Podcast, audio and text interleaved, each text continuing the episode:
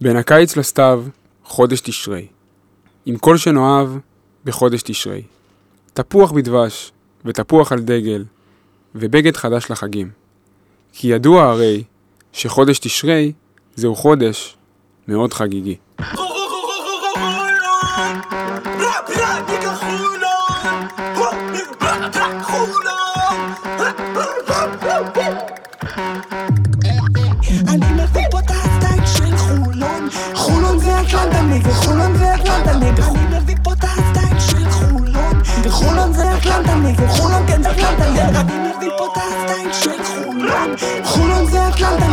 חולון זה אטלנטה נגד אני מביא פה את הסטייל של חולון חולון חולון יום שישי, 30 בספטמבר 22, שעת בוקר, באולפני המקלט שבחולון. בניגוד לכל המשק שיצא לפגרת חגי תשרי, אנחנו בדיוק ההפך. לקחנו חופש לפני החגים, צברנו את האנרגיה, ועכשיו אנחנו חוזרים במהלך החגים לתת בראש, כי הכדורסל חוזר סוף סוף. אז אחרי חודש ארוך של פגרה, שהיא הייתה באמת פגרה כפויה, היה לנו קיץ מאוד עשיר בפרקים ובתוכן, אבל פתאום נפל עלינו שטויות כאלה כמו יורו בסקט, אה, טורנירי הכנה, דברים שאנחנו אה, אוהבים, אבל פחות. הספקנו גם להיפצע, הספקנו גם אה, לעשות החתמות חדשות בחודש הזה. אז אנחנו פה בכוחות מחודשים כדי להוציא לדרך באופן רשמי את עונת 22-23. בפרק הזה יש ים על מה לדבר, באמת מלא מלא מלא מלא. אז אה, שובל אהרונוב, אתה מוכן להיום? אה, מוכן עד כמה שאפשר, אני יודע מה, עוד לא, עוד לא הרגשנו את הקרב האמיתי של משחק ליגה, של משחק BCL, מתגעגע לזה קצת, הגיע הזמן. אז הנה, זה עכשיו מעבר לפינה. אדון אבנשטיין, מה, מה איתך? אה, אני מבסוט, אתה אוהב את הטייטלים, אז אנחנו בפרק היסטורי פה, נראה לי זה פרק ראשון שאני פה בלי טאבוך, הופ, באמת? נראה לי שכן. וואו. כן. לא, האם לא טוב להיות האבנשטיין לבדו? אה, לא, אני סבבה, אבל... אה, חוץ מהטרמפ- אה, מהטרמפ זה השפיע עליך בעוד דרכים? לא, לא, מתגעגעים לטאבוך. טאבוך עושה חיים עכשיו, הוא לא מתעסק בשטויות שלנו, הוא נכון. עכשיו מבסוט. טוב, תגידו רגע, לפני שנתחיל, מילה על המדים החדשים. אתמול, קבוצ... אתמול לפני יומיים, הקבוצה חושפת את הג'רזי הרשמי שלה לעונת אה, 22-23. הולכים על הקטע הלבן. אהבתם? כאילו, ראיתי המון תגובות ב- בסושיאל שחלק אהבו, חלק לא אהבו. אה, זה באמת עניין של איך שאתה מתחבר לזה, יש כאלה שעפו על זה, יש כאלה שלא. אני אישית, פרסונלית, פחות אהבתי. וואלה. כזה, כן, הצהוב עם הלבן, לא יודע. אבל אה, אני רוצה לדעת מתי אפשר לקנות את החולצה כבר. אה, כן, אתה, אתה אני לקוח שבוי. ממש אהבתי, עזוב, אתה לא באמת... אני ממש אהבתי. אני, אני חושב שעצם העובדה שעשו משהו זה מבורך. זה- קודם מבחינתי היו מציירים סמיילים על ה... קודם כל כן, זה חד. משמעית, אבל אה, לא יודע, אני אהבתי את העיצוב, יש בו משהו חדש, משהו מרענן, הלבן בסדר, ברור שאנחנו צהוב סגול והכל נכון, אבל גם אם אתה מגניב איזה צבע אחד ככה שונה פעם ב... לא קרה כלום, אני אהבתי. אני אהבתי את הפרומו לעיצוב. גם. גם, זה היה מדהים. גם, חבל אומר הלבן. הזה. לפני שנתחיל, זמן טוב להזכיר שהפרק הזה, כמו הפרקים הקודמים, הוא בשיתוף החברים שלנו מאייזון מקבוצת שגריר. אייזון מציעה שירות סיכול גנבות והשבת רכבים גנובים. אז על מה אנחנו בעצם מדברים? אייזון מציעה מערכת טכנולוגית מתקדמת לאיתור ומיגון רכב, בשילוב מוקד איתור מבצעי שפעיל 24/7 ומערך אכיפה שמבוסס על יוצאי יחידות קרביות. אז על מה אנחנו בעצם מדברים פה? המערכת מזהה התראות ופעולות חשודות ברכב, כמו פתיחת דלק כשהרכב מונע, גרירה של הרכב, הזנת קוד שגוי, כניסה לאזורי סיכון, כל הדברים האלה מקבלים את ההתראות לתוך המכשיר הנייד שלכם. מה עוד? מערכת אייזון מסייעת לנהג לאורך כל הדרך, לרבות לחצני מצוקה, קבלת אינדיקציות על תקינות המערכת ובקרה על התנהגות הרכב. באמת, אחלה של מוצר. אז בואו נתחיל. אה, טוב, אנחנו מתחילים את ה... לדוש בדברים, יש לנו המון נושאים, אז יאללה, ישר נתחיל. נתחיל מאקטואליה, אנחנו ביום שישי, אתמול בשעת ערב מאוחרת אה, בעיר האורות חדרה, חצי גמר גביע ווינר, הפועל חולון אה, נגד מכבי תל אביב. אה, הפועל חולון רושמת הפסד בחצי גמר גביע ווינר, 97-91 אה, למכבי תל אביב, משחק שהוא היה מאוד פתלתל, מאוד אה, הפכפך, היינו בפיגור של כמה? 25 היה? 25. היה 25? כן. היה 25 הפרש, פתאום רבע האחרון, אנחנו מוצאים את עצמנו שתי דקות לסוף במינוס 4. אה, מבחינת דברים יבשים, רגלאנד עם 24 נקודות, 8 אסיסטים, מדד 27, ממשיך את ה- פתיחת העונה המצוינת שלו. אה, מי עוד ראוי לציון? ניב, עם משחק מעולה, 14 נקודות, אה, ב-6 מ-8 מהשדה. אה, מרווין ג'ונס היה נראה לגמרי שמה מבחינה התקפית, עם 17 נקודות, 5 ריבאונדים, מדד 23, גם קאג'י עם כמה מהלכי פוסט יפים. בואו רגע נדבר קצת על אתמול, אבנשטיין, מה, מה, מה ראית? קודם כל, אני חושב שזה לא היה משחק רע שלנו. במיוחד לא בחצי השני. יש פה פערי איכות ממש, אה, ממש גדולים, וזה מאוד מורגש. מכבי גם השנה העבירה את היתרון של הישראלים אליה. אה, אני חושב שסך הכל אפשר לצאת מעודדים, כי זה היה משחק שהרגיש כמו 30 הפרש צפונה. אני, אני ממש, אני מסכים איתך, אבל אני שונא את הדיבור, כאילו, אני שונא את הגישה הזאת. אבל אה, זו המציאות, מכבי קצת הורידו רגל מהדוושה, ו- ועדיין אה, צריך להגיד שאפו על זה שחזרנו. היו כל מיני בעיות שם, אוקיי? יש שם, קודם כל מכבי באמת השנה, אני חושב שמה שמיוחד אצלה, זה שבאמת, זו קבוצה מאוד אגרסיבית. יש להם כמה שחקנים שהם מאוד מאוד hustle players כאלה, כמו בונזי קולסון. פואטרס, בולדווין אגב, נתן הגנה מדהימה אתמול על רגלנד. הוא הוציא לו את המיץ, ורגלנד פשוט שחקן ענק, אז הוא הצליח לדפוק את המספרים שלו, גם לא הייתה לו יותר מדי ברירה, לא היה מישהו לידו, אבל אה, זהו, אז שורה תחתונה, אה, היה קשה אתמול, מכבי גם אה, כלה באיזה 48% לשלוש נכון, ראיתי. 10 אז מ-21 כאילו, בחוץ. כן. משהו אה, מאצלך שוב על אתמול. אני, אני רוצה להתייחס לשני דברים. אחד, אה, אנחנו רואים את זה כל ההכנה, אבל זה בלט גם אתמול, וגם כשאני מסתכל על, הבוקסקור, אז אתה רואה את זה אחרי המשחק. יש לך פה גיוון התקפי מדהים, שלא היה פה בשנה? שעברה, בחולון. שזה, יש לך שני גבוהים, שלושה גבוהים, אתה מחשיב גם את דלטון, שאתמול הוא כלה רק שלוש נקודות, אבל אנחנו יודעים שזה לא משהו באמת שווה, שיכולים לתת בקלות 10, 15 ו-20 נקודות, וכל אחד גם מ- בצורות בדרכים שונות. אחרים. כן. דלטון יש לו את הכלייה והורדת כדור שהוא יכול לעשות, וג'ונס שראינו אתמול גם קולע וגם אליופים מרחף לשמיים, וקאג'י מהלכי פוסט, יש לך גיוון מטורף. אני מסתכל, קלענו 91 נקודות אתמול, עם 6 שלשות בלבד, מהמם. שבשנה שעברה זה היה בגדר חלום. דרך אגב, א' כל אתה צודק, זו נקודה נכונה, ואני ראיתי את זה גם, גם בטורניר בניקוסיה. אתה נכון. לא קלעת טוב מבחוץ, גם נכון. נגד אולימפיאקוס, ועשית scoring יפה. נכון. יש נכון. פה אבל עניין עם מרווין ג'ונס באמת. הוא, הוא, קודם כל, בהתקפה, הוא חי על ג'ו רגלאנד. הוא קשה לו מאוד לבוא לידי ביטוי, אם לא ה pick and roll הזה.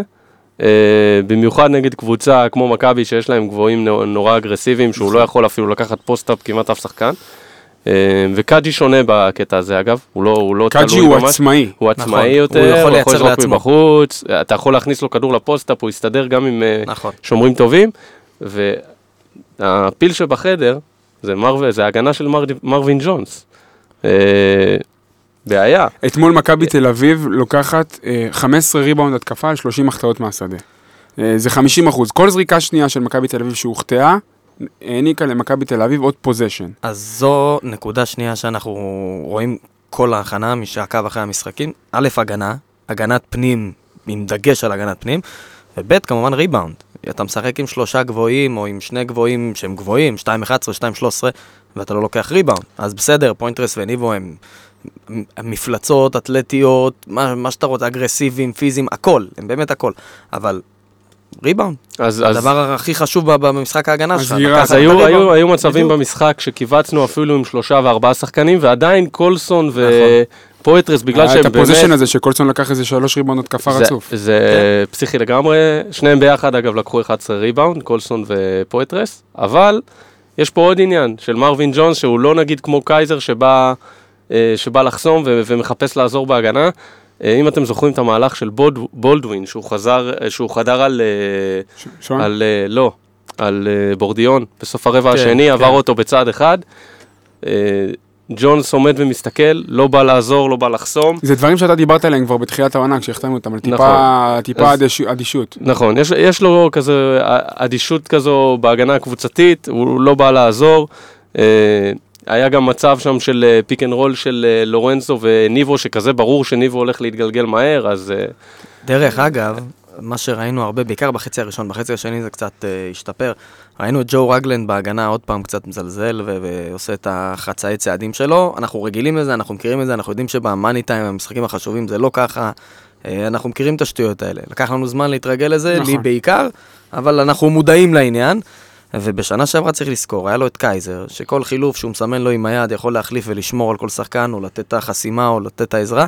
ופה זה עוד לא, עוד לא בא לידי ביטוי. זה גם עניינים של תיאום אבל. נכון, יכול להיות תיאום. שזה יבוא לאט לאט, ג'ונסי יבין יותר טוב מה הוא נכון. רוצה, יעשו איזה שינויים, קאג'י יבין יותר טוב, אבל יש שם גם את זה, ואנחנו צריכים לשים לב לזה, כי כמעט כל משחק בהכנה קיבלנו 80 צפונה, נכון. אה, ואתה לא יכול לנצח ככה הרבה משחקים לאורך זמן. אני רוצה להגיד אה, נקודות, כמה נקודות על אתמול. לגבי קאג'י, אה, במיוחד עכשיו עם בעיה של, אה, של אה, אנחנו- כשאנחנו קצרים בקו האחורי, קאג'י הוא פתרון טוב לחמישיות שרגלאנד נח וניב משחק. שאתה נכון. יכול ל- לתת פתרונות התקפיים פשוטים, שניב מוצא אותו בתוך הצבע, נותן לו לחפור וכולם מסתכלים. עכשיו, קאג'י גם הוא פחות מערב את האחרים במשחק התקפה, הוא מאוד סוליסט. תחנה אחרונה. אה, אז זה גם איזשהו פתרון למשחק העומד, כי אם אתה אומר שהמשחק העומד שלך תלוי אך ורק על ה pick and roll של ג'ו רגלאנד, כמו שהיה בתחילת שנה שעברה עם מאוריציו, אז פתאום פה יש לך פתרון שהוא פתרון איכותי.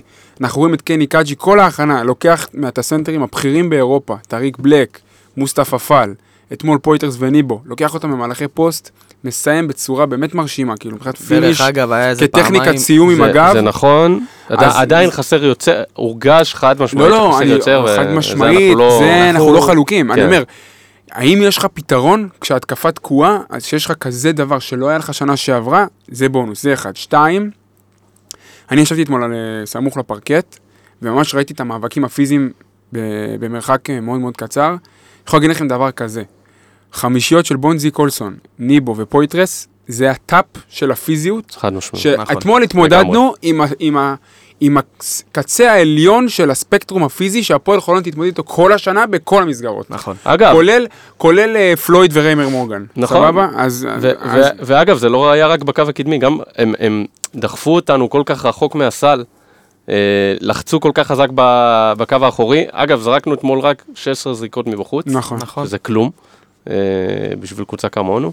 אה, צריך לדבר על, ה- על, ה- על דלטון, שדלטון אתמול לא הצליח להביא משהו אקסטרה. כן, משהו אקסטרה, נגיד, לא יודע, הייתי מצפה שהוא ייתן, היה לנו קשה בריבאונד, אולי שייתן קצת ב... זה בדיוק התפרים שהוא צריך להיכנס. נכון. על לתת את הערך מוסף הזה איפה שנגיד ג'ונס וקאג'י קצת צריכים עזרה בריבאונד, תהיה שם. והוא ריבונדר מעולה. אה, לא יודע אם הוא עולה, אבל בסדר, כן. אה, הוא יכול לעשות יותר, זה בטוח. אז לגבי אתמול, אה, באמת, הפסד, אני פחדתי שזה ילך לכיוונים של 20-25, אה, ובסוף הקבוצה הצליחה לחזור, כמה פעולות אה, התקפיות טובות של שון בסוף, אנחנו כמה מכירים רגלן. כבר את הפיגורים הגדולים האלה. נכון. וה- כן, קטש טוען אבל שזה באשמתו. נכון. לא, זה הנרטיב, הנרטיב של מכבי זה לא שאתם חזרתם, בדיוק. שאנחנו אנחנו, אה, פישלנו. כן, כל אחד. מסתכל על זה מהזווית של עצמו. בדיוק. רפי, רפי מנקו אתמול משחק מצוין, אתמול מאוד כאב לי, רק משהו בקטע האמוציונלי. אה, אי אפשר- אבל לדבר על רפי בלי לדבר על שון ג'ונסון. נכון, אז זה, תכף אנחנו נדבר על זה במסקנות. אז אנחנו, אם אני רגע עוזב את המשחק של אתמול, ומסתכל יותר מקרו על ההכנה ככלל, אנחנו מסכמים חודש הכנה, היו שבעה משחקי הכנה, שני משחקי גביע ווינר, סך הכל תשעה משחקים, הפועל חולון ניצחה משחק אחד, הפסידה שמונה. ואני כתבתי גם טור, שהעליתי אותו אה, אלינו ל- לכל סגול, הכל חשוב חוץ מהתוצאה, אז באמת לא נדבר ברמת התוצאות כי זה לא באמת מעניין. אה, על אף שגביע ווינר הוא תואר וזה, חצי גמר, אוקיי, ידענו אה, קמפיינים גרועים מזה בליגת ווינר, בגביע ווינר, סליחה.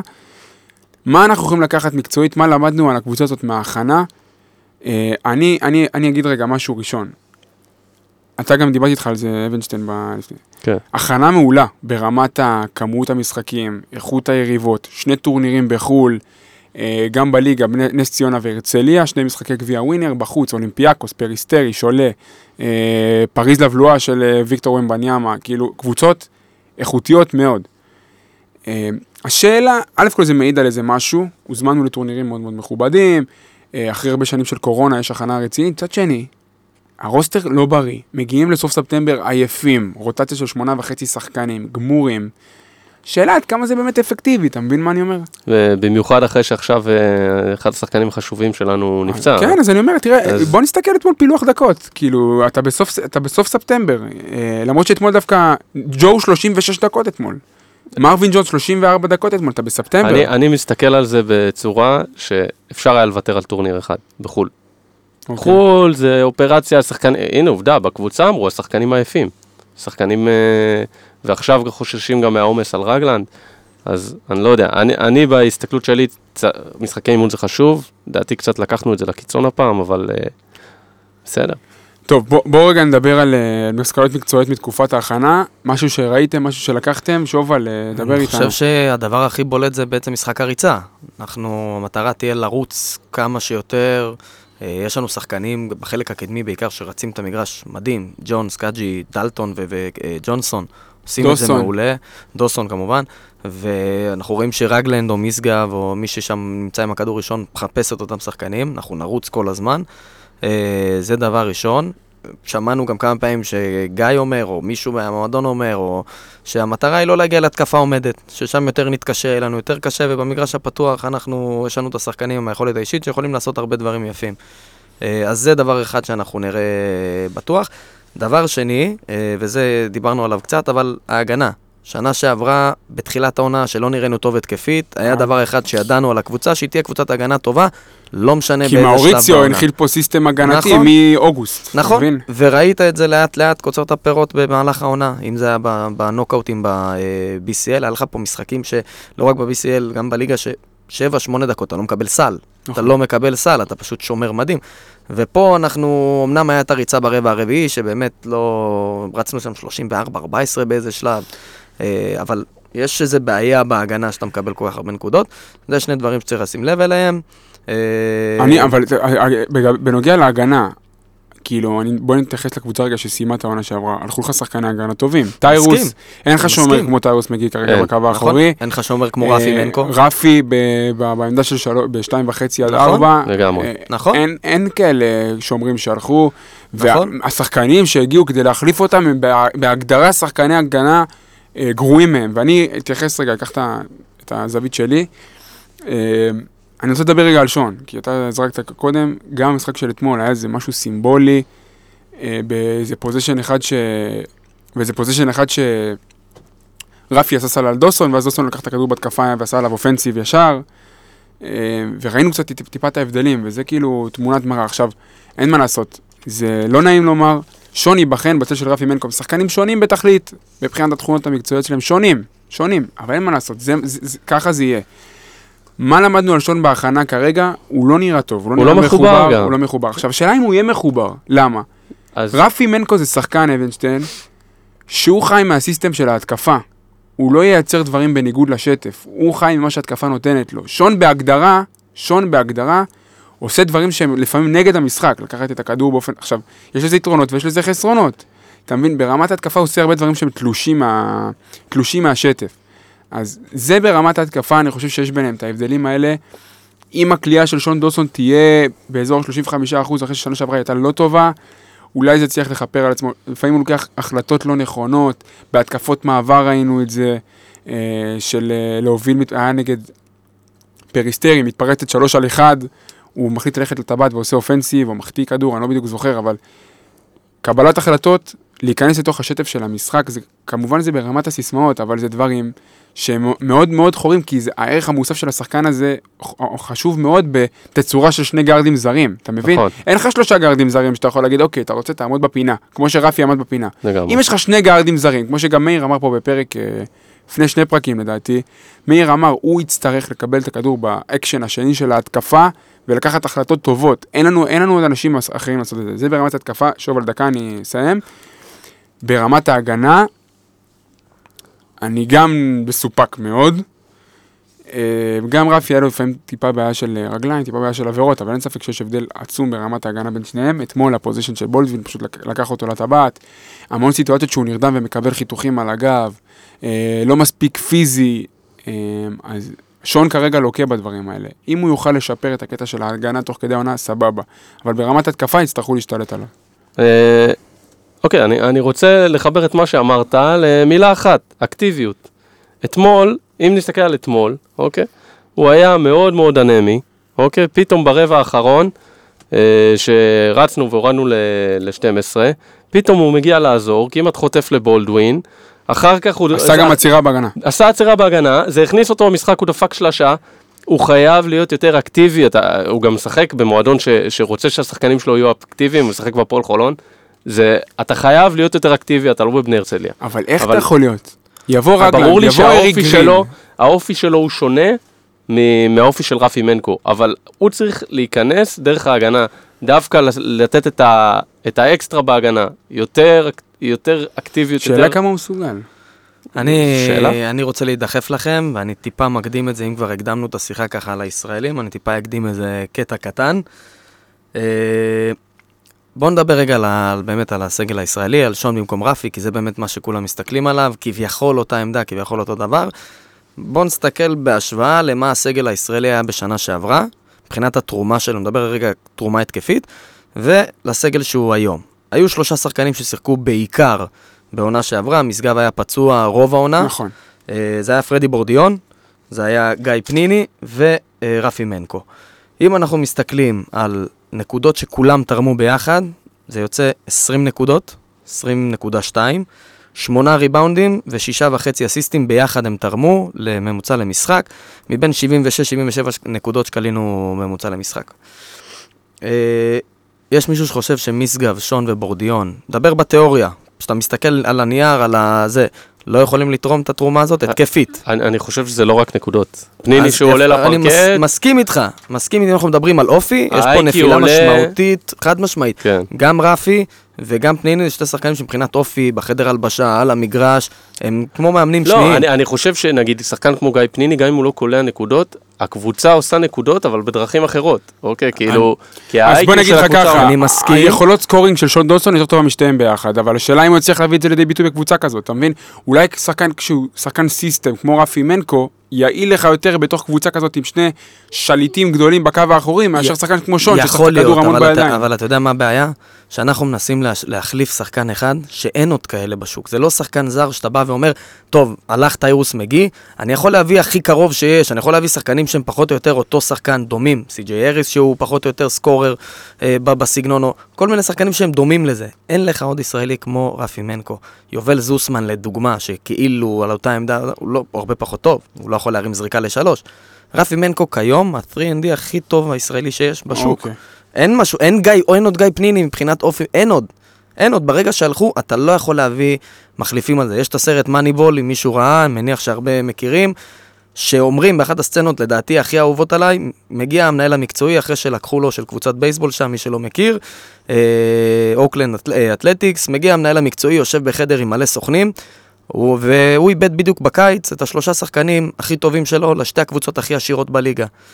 באו אליו ואמרו לו, תשמע, יש 1, 2, 3 שיכולים לבוא ולהחליף אותו. ואז הוא צעק עליהם, מאוד פשוט, הוא אומר להם, אתם מנסים להחליף את השלושה שחקנים הכי טובים בליגה, שאין עוד כאלה, בשחקנים אחרים. זה לא אפשרי.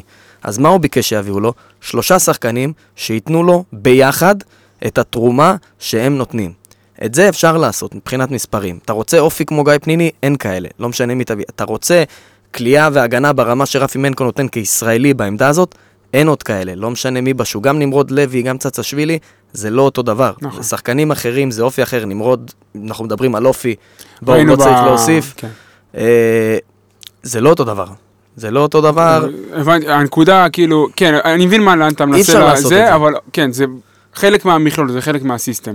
מה אתה ראית מה- מההכנה שאתה רוצה לדבר עליה? אני, אני, אני חושב שקודם כל, אני אוהב את, ה, את הגיוון ההתקפי שיש לנו בקו הקדמי, עם קאג'י וג'ונס, הם משלימים מאוד יפה אחד את השני, שג'ונס הוא בדרך כלל זה שיתגלגל פנימה אחרי ה pick and roll, קאג'י יקפוץ החוצה או שיקבל כדורים לפוסטה, ויכולים לשחק ביחד. ויכולים גם לשחק מזה קצת ביחד. חששנו שהם לא נכון. ישלימו טוב. אבל אני כן מודאג לגבי ההגנה, לאו דווקא בגלל אתמול. מכבי, אני באמת מסתכל עליהם, זה level אחר לגמרי, בטח ובטח שהם הביאו עכשיו את הקבוצה של, אה, של באמת של hustle players, ועם אה, פוית'רס וקולסון וג'וש ניבו, שהם מאוד מאוד פיזיים. אז אני שם אותם בצד. ברמת הליגה, אני חושב שתהיה לנו, אה, כאילו סך הכל גם ברמת ה-BCL וגם ברמת הליגה, תהיה לנו קבוצה טובה. גם בקו הקדמי, אנחנו, יש פתרונות, אפשר זה הקו לקבץ הקדמי יותר הכי וזה. עמוק, הכי עמוק והכי מגוון לדעתי שהיה פה, לא רוצה אבל- להגיד אי פעם, על שנים. אבל אי אפשר להתעלם מהעובדה שחסר לנו עוד שחקן אחד לרוטציה בליגה, עוד, עוד ישראלי, שעכשיו נשאלת השאלה לגבי הראל דדון, ו...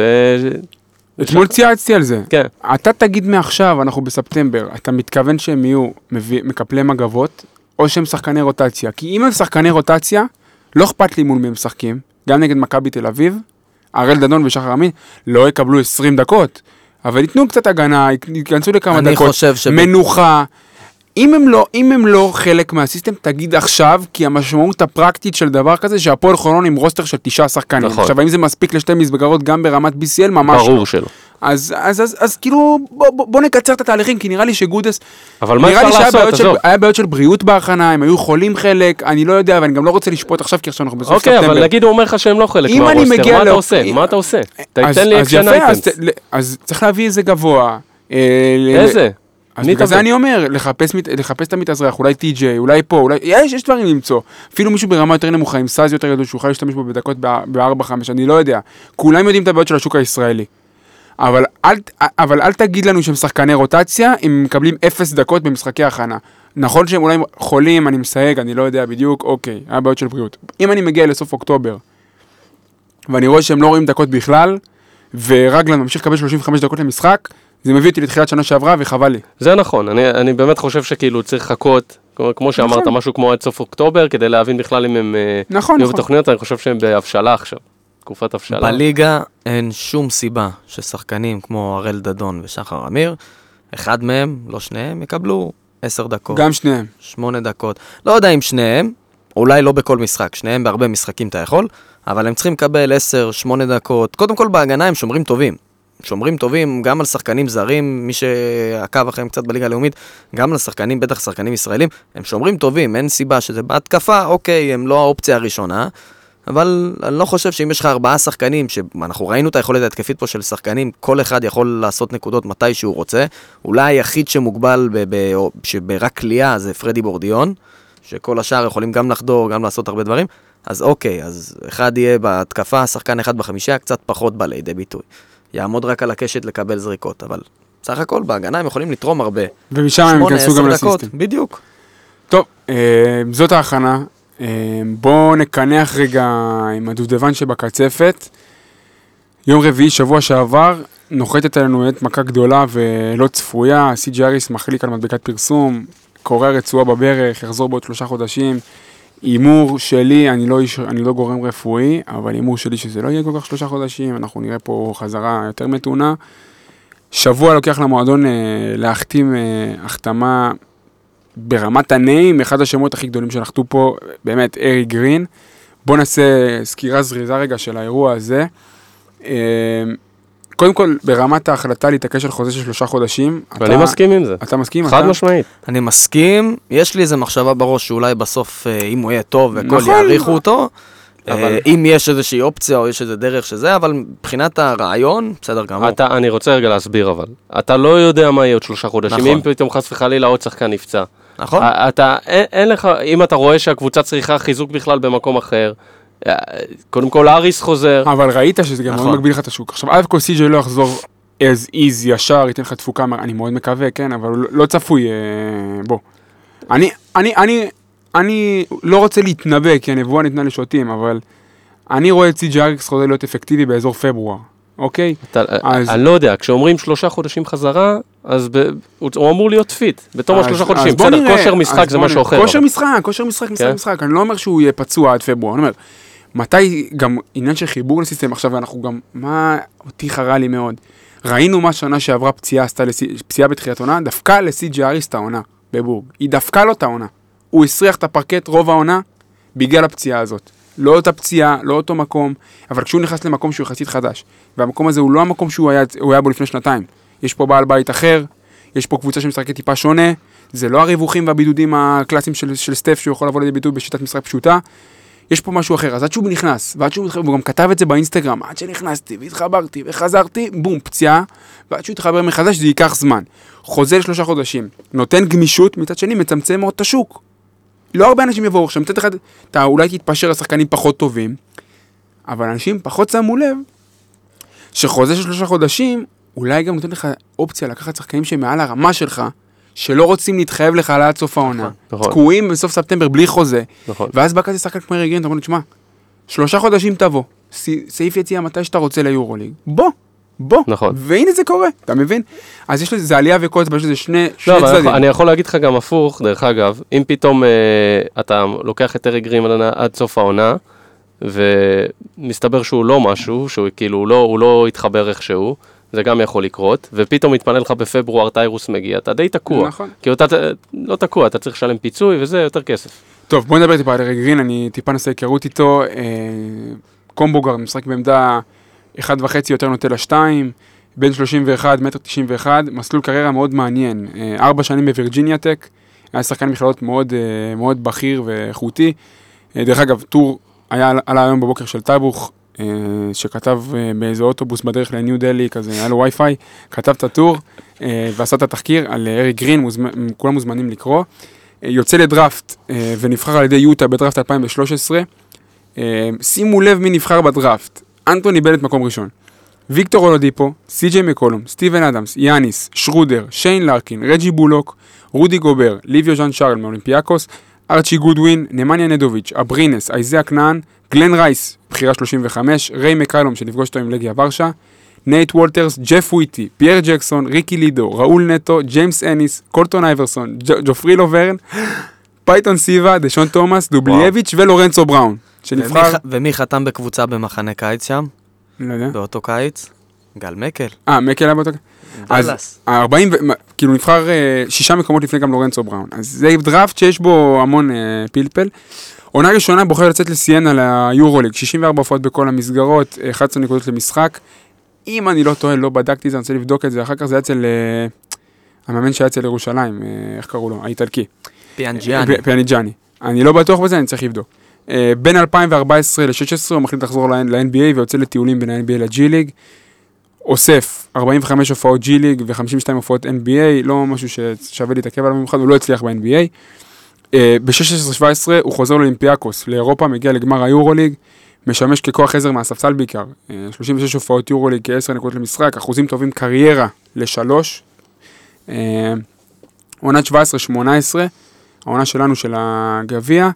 אה, עונת השיא של אה, אריק גרין בכדורסל האירופי, בוולנסיה, שחקן משמעותי, כמעט 15 נקודות למשחק, אחוזים מעולים.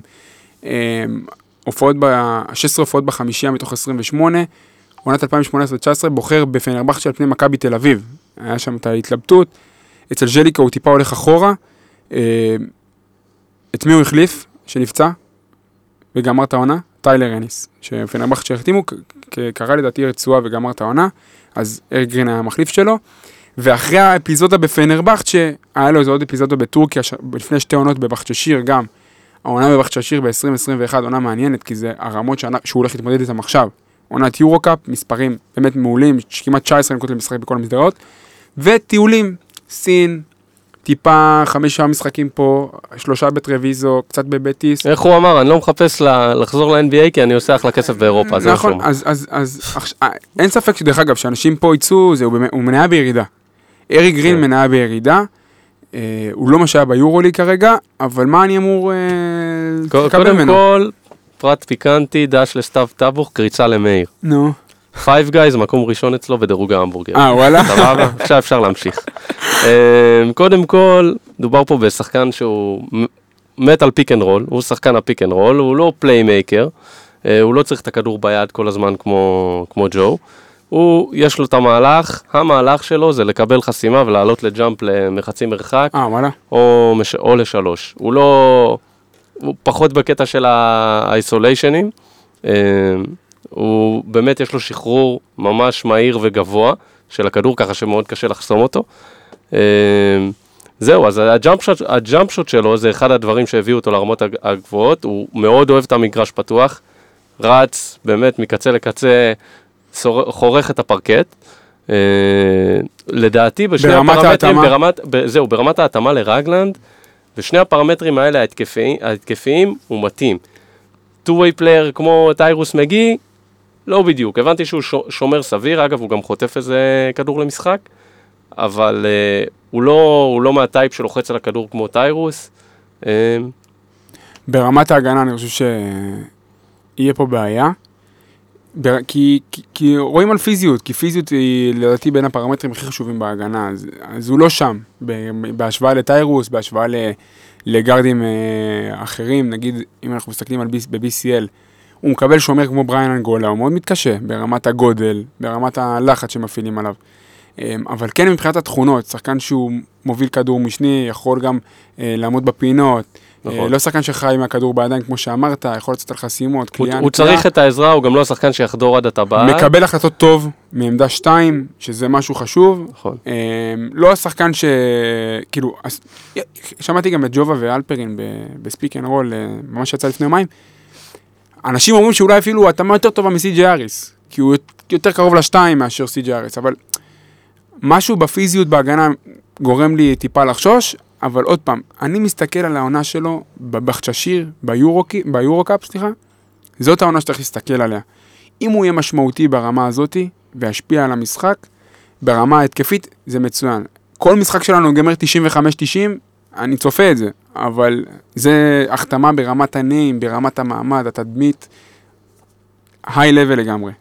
מישהו להוסיף? אני חושב שהוא, מי שקצת ראה וקרא את הנתונים, אני חושב שהוא מאוד מתאים למשחק, אבנשטיין, אמ- למשחק שלנו, אבנשטיין אמר, הוא אוהב את המגרש הפתוח, אנחנו רואים שזה משהו שאנחנו הולכים לעשות הרבה העונה, הוא scorer שמשחק ב pick and roll, אנחנו רואים שהוא יכול להיות שעם ג'ונס יהיה פה שילוב מאוד מעניין. הגנתית זה בעיה, בעיה, זה מטריד בהתחלה, עוד לא באמת ראינו מה, מה זה יכול לעשות. מצד שני גם סי.ג'י האריס לא שומר גדול, אז זה לא כזה, אתה יודע, אתה לא, לא... לא איזה שינמוך אה, מטורף. לא מבין, אבל עדיין, הבעיה קיימת. וגם, עוד פעם, שאלה של הגנה. שאלה של הגנה, נראה לי קראתי את זה באיזה מקומות. כמה הגנה, כמה הוא יבוא לתת את התחת בהגנה שהוא יודע שהוא פה לשלושה חודשים. אז זה גם אה, נכון. שצריך לשים עליו את הדגש. נכון. אבל עוד פעם, שאפו לכולם, באמת, ברמת השם, ברמת ההתאמה המקצועית, אני חושב שהבחירה נכונה. יש שני שחקני, שני שחקנים, כאילו קו אחורי של מעל 150 הופעות יורוליג, יש להפועל חולון. נכון, כאילו, צריך, צריך מה- לזכור, בסופ- בסופו של דבר, אתה, אין לך עכשיו, השוק הוא לא כמו שהיה לפני חודשיים, וזו אחלה החתמה. אה, ברמת ברור ה naming... שהיינו רוצים מישהו שומר יותר טוב. ברור, אבל ברמת ה naming, קו אחורי של ג'ו רגלנד ואריק גרין, זה משהו זה שבכלל מדהים. לא היה... זה מדהים. לא היה ב-level הזה, לא היה ב- זה מדהים לגמרי, באזור. מדהים. אמ, אז באמת, שאפו ובוא נראה את ההתאמה. אני, אני, ממה שאני הבנתי, הוא נוחת היום, בתקווה שבלגיה כבר שהוא מקבל דקות. אז אה, לא בדקתי כל כך גם באיזה כושר הוא מגיע, אבל אה, שיהיה בהצלחה לאריק גרין. אפרופו לגיה ורשה, מתקדמים אה, לחלק שאני באופן אישי הכי אוהב. פותחים עונה שישית ברציפות ב-BCL, מזל טוב לכולם. המשכיות, התעצמות במפעל, אחרי שתי עונות של, שתי עונות של הישגים יפים. מבחינת כוח כמרקט, כ- כפרנצ'ייז מוביל במפעל הזה. אה, התארחתי שנה שעברה במכבי בול אצל דובי יעקובוביץ' והחברים. דובי אמר, עוד כמה שנים אתם צריכים להיות ה top של הקצפת של ה-BCL, ואני אמרתי לו, מה, כאילו, מה... והנה התהליך קורה, ובאמת אנחנו, אה, מהקבוצות הבכירות שם, גם אני רואה את זה בסיקורים שה-BCL עצמם מעלים, כאילו, הפועל חולון, בסגל הזה, כתבו, מועמדת ללכת ל Final Four. לגמרי, מבחינת הסגל, אם נכון. מסתכלים על הסגלים של נכון, ה-BCL. אז תכף נדבר על הסגלים, אבל זה, זה ברמת הפועל חולון, ברמת ה-BCL, קודם כל כמה דברים על השולחן. השיטה, אותה שיטה, בתים קצרים, play-in, עוד בתים קצרים, ופלייאוף Final Four. אחלה שיטה, איזה כיף. אה, כיף של שיטה, אני- אני אני אני- מת על השיטה הזאת. אני, ש- תוך כדי תנועה, אני חזרתי... אין אין זמן לתקן, אבל כאילו... שיטה מעולה, כל זה משחק מוריד- מוות. מוריד שנים. מהחיים הדבר נכון, הזה. כן, זה כן. נכון. אה, מוקדמות, אה, משלב המוקדמות הסתיים ממש לעת עתה, אה, טופאש בורסה ומלאגה העפילו כמובן, באקן ברס הדנית גם העפילה, ובנפיקה שבעטה בתחת של אורן עמיאל וצ'צ'שווילי אה, בבמברג. לראשונה בהיסטוריה ב-BCL שלוש נציגות ישראליות, אה, ירושלים הוגרלה לבית אי עם לודוויגסבורג של אייזאה וייטד, אה, דרושפקה ובקנברג שעלתה מהמוקדמות, והרצליה בית בבית... המוות. הרצליה בבית פצצה, כאילו, עם טנריף, ריטה צבילנה ופריסטרי. Uh, בואו נדבר רגע על, uh, על הבית שלנו. אנחנו מוגרלים לבית C, עם גלאטסריי, אוסטנד ולגיה ורשה. מה שהולך לקרות עכשיו, uh, זה שכל אחד מאיתנו עושה איזו סקירה קצרה של, הקב- של הקבוצות בבית, כדי לראות עם מה אנחנו מתמודדים. אז אני אתחיל רגע עם אוסטנד, כי זה באמת הולך להיות קצר.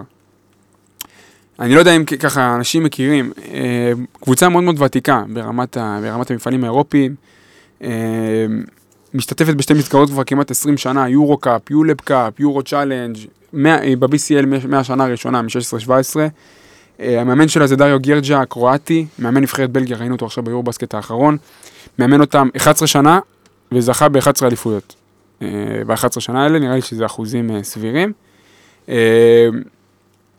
איך אני מסתכל על הקבוצה הזאת מבחינה מקצועית. קודם כל אנחנו מכירים, כאילו, כמפגש, אנחנו נפגשנו איתם בעונה של אה, דרוקר ודדס, הפסדנו 101-86 בחוץ, חטפנו 15 הפרש, ובבית המשחק הזכור, המגעיל, שהפסדנו 59-58, לדעתי מתן חרוש היה על הקווים, אני, אם אני לא טועה. משחק מגעיל ומזעזע. אה, אז אם אני דקה סוקר את הקבוצה הזאת מקצועית בלי לחפור יותר מדי, איך שאני מסתכל על אוסטנד ביחס לעונה שעברה, זה מגמה מאוד ברורה של היחלשות.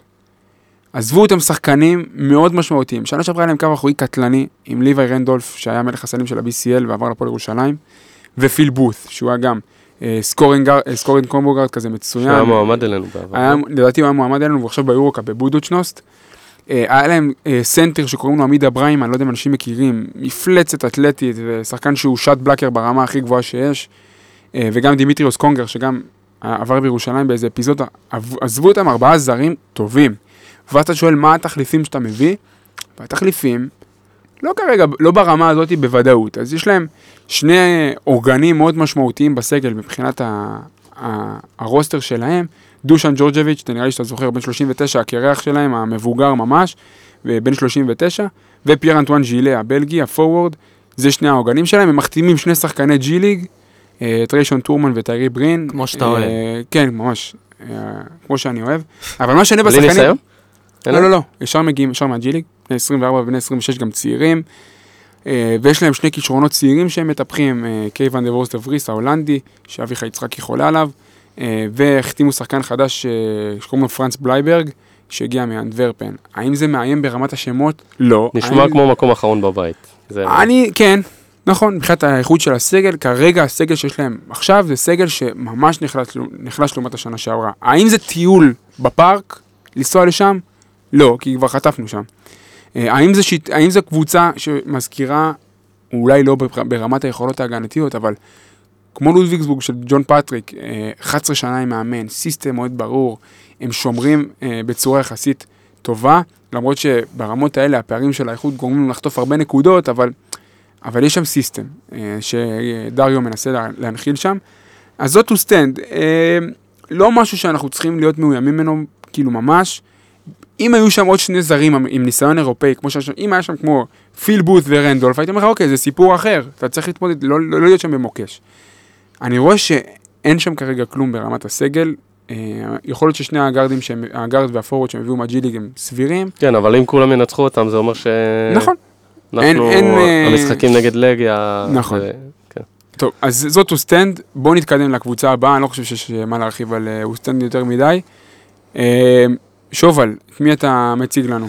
אז אני נפלתי על אה, קבוצת הכוכבים, גלת אסריי, שעשתה הרבה הייפ ככה ב- נכון. בקיץ, והביאה באמת שמות מעניינים, גם שמות שאנחנו חלק uh, מכירים. אותם אנחנו זוכרים בטח משנה שעברה, אה, היה לנו את המשחקים איתם ב-BCL בשלב השני. הפסדנו להם בחוץ, אה, ו... הפסד בחוץ, ניצחון בבית, אה, בסופו של דבר גם עלינו. אה, גלת עשרה החליפה בשנה שעברה באמצע העונה את המאמן שלה, הביאה את אנדרס פיסטוליוס, בן 44, יווני, אה, והוא כנראה עוזר המאמן הכי מעוטר בתולדות הכדורסל העולמי. לא בדקתי את זה, אבל רק תקשיבו. הוא התחיל להיות עוזר מאמן בשנת 2005 בפנאתינייקוס עם אוברדוביץ', זכה בשמונה עונות שם בשש אליפויות יוון, חמישה גביעים ביוון. אחר כך הוא עבר ב-2013 לבנביט עם איטודיס.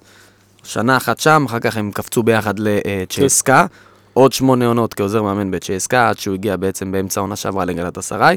גם בצ'סקה הוא זוכה בשש אליפויות רוסיה, שישה אליפויות VTB, אה, וגולת הכותרת יש לו חמישה זכיות ביורוליג כעוזר מאמן. 2007, 2009, 2011, 2016 ו-2019. אה, היה לו גם אה. ריצה, ריצה יפה בסוף העונה שעברה. אה, נכון, הם עשו באמת אה, פלייאוף יפה והצליחו להגיע ככה מאוד, אה, מאוד רחוק בליגה, למרות שתחילת העונה הם לא נראו טוב, ראינו את זה גם בעיניים שלנו. אה, הם עשו קצת שינויים, היה להם את מלו טרימבל, מי שזוכר נכון. בעונה שעברה, שהיה באמת אחד הכוכבים לצד דיבוסט, שהוא כן נשאר, שעזב. אה, הצטרפו אבל גם שמות מאוד מאוד מעניינים, יש את דילן אניס שמגיע מגרן קנריה. איזה שחקן, אני אה, חולה עליו. שחקן סופר מוכשר, אני חולה עליו. באמת מגוון התקפית, שחקן באמת מאוד מאוד מאוד מוכשר. אנשים צריכים לעקוב אחרי הקריירה של דילן אניס, ללא אני. פינטסטי שיגיע לישראל. דילן אניס, הוא שחקן, עזוב רגע כדורסל, קבוצות שדילן אניס משחק בהן, מצליחות. הוא- נקודה. יש את השחקנים האלה שמביאים ערך מוסף לקבוצה, תראה, כל שנה, בשנים האחרונות שדילן אניס משחק בקבוצה, היא עושה הישגים יפים באירופה. סרגוסה שנתיים ב-BCL עונות יפות, אם היה אפילו final 8 עם דילן אניס, שנה שעברה גרן קנריה חצי גמר יורו קאפ. כל איפה שהוא נמצא, יש הצלחה. מגיע באמת על תקן scorer אה, אולטימטיבי, שחקן באמת מוכשר מאוד. אה, בריין אנגולה, אקס אה, ליגת ווינר, שחקן גם שאנחנו מאוד מכירים.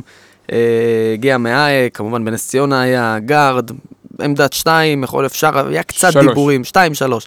קצת דיבורים שהגיע ככה לחולון אפילו בקיץ, אה, אבל בסך הכל שחקן גם שומר מעולה, גם scorer, אה, עוד אחד ככה שיהיה כלי התקפי מאוד מסוכן של גלת אסריי. בקו הקדמי, ריימר מורגן, מגיע. להיות סנטר ראשון, שני, תכף נשמע את השם השני, נדע שכנראה שני. אולי אפילו ישחק ארבע. אה, גם יכול לצידו, זה בכלל יהיה קו אה, התקפי די אה, מטורף. ג'אייבה פלויד, אקס גלבוע גליל, שחקן נהדר, באמת סנטר מאוד מאוד אתלט. שנה שעברה יורוליג. שנה שעברה יורוליג כמובן. מזכיר את ניבו שראינו אתמול, מאוד דומה לו בסגנון משחק, חזק, ריבאונדר, אתלט, באמת ברמה גבוהה. אה, יש לנו כמובן את האקס הטרי של ליגת ווינר, אנג'לו קלויארו, שמגיע ממכבי תל אביב, אנחנו מכירים אותו, power forward, ארבע, יכול קצת שלוש, קליעה, הגנה. אה, אפשר לקרוא לזה, אני כתבתי בדף, שעשיתי את התחקיר, קריס ג'ונסון לעניים. טיפה שונים, אבל כן, אותו... כי הוא דומה, אבל אין לו, הוא פחות מגוון התקפית לדעתי מקריס. אה, אבל הוא שחקן כזה שנותן את הלב, את הנשמה על המגרש, שחקן הגנה חזק, ריבאונדר גם טוב. אה, בהחלט יתרום להם. הם הוסיפו עוד כמה שחקנים אה, טורקים, אם זה מהיר... להשלים את ה roster. אה, כן, להשלים את ה roster. מהיר אגווה, אה, שהגיע מקרשיאקה, גם סנטר. אה, יונוס אה, סונסירמה, עוד גארד בן 29. זאת אומרת, קבוצה שהיא מאוד מאוד עמוקה. וכמובן שהיא שמי שנשאר משנה שעברה, שזה הכוכב כמובן, הגדול. דיבוסט, הכוכב הגדול שנשאר אה, כרכז אה, ראשון, היה ביורובאסקט עם. בולגריה. שחקן באמת ברמה גבוהה, ראינו את זה גם בעונה שעברה. גם ו- לקח זמן עד שהוא חתם שם. עשה נכון. להם קטע. נכון, והדבר שהכי, שלדעתי יהיה כלי מאוד מאוד משמעותי אצלהם, והכי ככה, אה, בוא נגיד שמדד היוסיד של הדבר הזה יהיה מאוד חזק בחלק ההתקפי, זה ה pick and roll שלו ושל ג'אבה פלויד, אה, שניים שיכולים לעשות באמת צרות לכל קבוצה במפעל הזה, אה, קבוצה באמת עם כישרון התקפי מדהים. מצד שני, גם בשנה שעברה הם היו קבוצה מבחינה התקפית מאוד מאוד מוכשרת. נכון. הרבה כוכבים, הרבה שחקנים אה, מוכשרים, אנחנו נראה את אותו סגנון טורקי, עם הנגיעות היווניות האלה, כדורסל סוליסטי, pick and roll, קצב מהיר, כדורסל של הרבה נקודות. אה, אני חושב שאנחנו, יש לנו matchup מעניין מאוד איתם, מאוד מאוד מאוד איתם, משחק, שני המשחקים יהיו עם קצב אה, מאוד גבוה ו score גבוה. אה, בסופו של דבר, זו קבוצה שהיא מועמדת רצינית ל final 4 בטוח וגם לזכייה ב-BCL, אבל היא קבוצה טורקית, צריכים לזכור את זה. נכון. זה או סקנדל או פסטיבל, או שהם יעשו באמת עונה מדהימה וירוצו מאוד חזק בכל המפעלים, או שכמו בעונה שעברה, שהם גם בנו קבוצה שהייתה אמורה להתחרות גבוה, נכון. ופתאום מצאו את עצמם ב- בטופ ב- 16 בטופ עפים. 16 עפים, ובליגה כמעט וזה עד שבאמת הגיע אה, פיסטיוליס. פיסטיוליס והרים אותם. אז יש פה קבוצה מאוד מוכשרת, מאוד מעניינת, יהיה כיף לראות אותה. מילה שלך, בוס? אמ, אני חושב שיש פה שתי קבוצות שהן מעל, הב... מעל הרמה של הבית הזה, שזה אנחנו וגלת אסריי. אמ, מי תתפוס את המקום הראשון זה יהיה מעניין. אמ, מילה שלך אולי זה- על הקבוצה שלהם, מה אתה אני, חושב? אני, ש- אני, חושב, אני חושב שקודם כל, זה שהם הביאו את uh, קלויארו זה, זה מחשבה טובה, מחשבה חיובית, כי אני חושב שחסר להם קצת uh, את השחקנים האלה שסורטים, שחקן מאוד שונה ב- ב- בנוף של הקבוצות האלה נכון. בטורקיה. כן, ו... לא יודע, אני, אני חושב שיש פה קבוצה טובה שמן הסתם תעבור שלב, אה, איך זה ירוץ קדימה. אני חושב שזה אין לדעת. מאבק בינינו לבין גלת עשרה על המקום הראשון אני בבית. חושב שאנחנו פחות טובים משמעותית מגלת אסריי. כן, גם לא אני- גם אני משמעותית, חושב. אבל פחות לא טובים מגלת. אסריי. אני אגיד לך משהו, אני אמשיך את הנקודה הזאת, גם טבוך דיבר על זה בפורומים הפרטיים. זה קבוצות, אלה קבוצות של שחקנים שהם צמר גפן. שנה נכון. שעברה היה קבוצת צמר גפן, קרי נכון. בלקשיר, וטרימבל, נכון. ודייוויד קרביש, שהוא סנטר מאוד רך. ופתאום השנה מסיקים את המסקנות, והוא מביא שחקנים שהם hustle players והם שחקני. הגנה. לך תעשה סל בחמישייה עם אה, ריימר, אה, ריימר מורגן בארבע, נכון. אה, וג'ף פלויד בחמש. לך תעשה שם סל. קלויארו יכול פתאום לשחק, הוא יכול לעלות פתאום עם חמישיות הגנתיות של קלויארו, מורגן ו- ופלויד. עכשיו, זו בעיה מאוד משמעותית של קליעה מבחוץ, אבל ברגע שיש לך שחקן כמו די בוס שיכול להרים לך זריקות מהחצי ולקלוע, אז, אז יש פה את הדברים שפותחים גם את ההגנות. הם, הם כאילו הסיקו את המסקנות, מה שהיה חסר, גם בריאן אנגולה, שהוא בדיוק באמצע בין ההאסל לבין הכישרון. יש פה ספ, ספקטרום נכון של בנייה של קבוצה. אני לא הייתי מקל ראש, גם בשחקנים הטורקים שהם הביאו, גם אגווה, גם סון סירמה. זה שחקנים שהיו בקרשיאקה אה, וצברו ניסיון BCL, הם שחקנים טובים. תמיד הקבוצות הטורקיות, מה, זה, מה קורה בעצם בטורקיה? שישה זרים, ו... ותמלא. ותמלא אותם, ובליגה הם משחקים גם חמישה זרים, ואז בסופו של דבר ב-BCL אתה מוצא את עצמך עם אה, אה, גארדים שמשחקים 35 דקות. גלת אסריי עם מלאגה ביחד, הם הקצפת של המפעל הזה השנה, ברמת האיכות של הסגל. לגמרי. אני מאוד מתרשם, אני ממש, אני חושב שיש לנו מה לתת איתם, כאילו ברמת ה... כאילו ברמת ה... ברמת ההתמודדות ההתקפית, אבל כאילו מזכיר לי פתאום, אני זוכר מה, מה ריימר מורגן עשה ב-BCL בקרשיאקה לפני שנתיים, ברמה הגנתית, שזה כאילו, זה כאילו אומר לי, אוקיי, קח בפרופורטיות את העניין הזה. זה לא קבוצת יורוליג, אבל זה גם קבוצה, היא לא קבוצה גם ששייכת לרמה של ה-BCL, ב, היא הטופ של ה-BCL. היא קבוצה שבנתה את עצמה לזכות בטורניר נכון. במפעל, חד משמעית, ו- וגם בנייה מוכוונת זכייה עם חד. משמעית, חד משמעית. ועדיין אני לזכות. חושב שאנחנו והם נהיה מאוד, יהיה יהיה צמוד. זה לא זה לא חד משמעי. לא, לא, רגלן לא נופל מאף אחד מהגרדים יש לנו שלנו. ים כישרון, וזה קבוצה, ויש לנו שחקנים שרצים ביחד, שיש לזה גם משמעות. אה, מי. מי, מי, טוב, זה לקראת המשחקים נדבר כבר, באתי לשאול מי שאומר ומי שאומר. טוב, אה, לקראת המשחק שלנו ביום שני, בוא תן מילה על אה, לגיה. טוב, אז לגריה ורשה, אה, יש להם ארבעה זרים חדשים, כולם חדשים, אה, אף אחד לא נשאר משנה רוב שעברה. הקבוצה החדשה, כן. כן. אה, שלושה גארדים עם המון המון פוטנציאל אה, להתפוצץ, שעברו המון המון תחנות בקריירה. אה, היתרון הבולט עבורנו יהיה דווקא בצבע, אנחנו אני תכף אכנס לזה. אה, מי הזרים? ריי מקולום, השם הכי גדול נכון. שלה אה, בקבוצה, רכז בכל רמ"ח איבריו, באמת. אה, אשכרה רכז, אה, ממש יודע לראות את הפרקט, עבר בירושלים לאיזה ארבע דקות. אז עבר המון תחנות בקריירה. אה, בן 31, אה, הגרף כמובן הוא כלפי מטה, אין מה לעשות, לגיה כרגע זה התחתית מבחינתו. סקרמנטו, סן אנטוניו, מלאגה, דרושה פקס, שיחק גם בסין. הפועל ירושלים שאמרת, כהמחליף של ג'ייקובן בראון, למרות שזה שחקן שונה לחלוטין, אדומייטיס אז בחר אותו. אה, עונה שעברה, הוא נחתך מפואנלברדה והמשיך בגרבלין בצרפת. אה, מה העניין איתו? הקליעה שלו מבחוץ מוטלת בספק. דווקא בירושלים ובצרפת אה, היו לו עונות שהוא קלע מעל 40 אחוז, אבל אתמול למשל, נגד סלאסק, 2 מ-10 ל-3. הפסידו. כן, הפסידו, חטפו בראש, אה, דו ספרתי. אה, במלאגה, אה, דרושפקה והמבורג הוא כלה עונתי 28 אחוז, אז יש פה איזה עניין. מי עוד שם? בכלל, הוא לא שחקן התקפה כזה גדול, כאילו הוא יוצר לאחרים, הוא שוב, הוא רכז, אבל... אה, זה, מה, מי עוד שם בקו האחורי נותן את הטון? אז אה, דווין מרבל, אה, שיחק בזמנו במכבי חיפה וברח אה, במצב, בגלל המצב הביטחוני. הוא אה, לא הותיר לא גם אה, חותם משמעותי בזמנו בחיפה. אה, הוא שיחק שנה שעברה בשתי קבוצות בפולין, עשה אחלה מספרים, הוא יכול אה, גם להוביל כדור.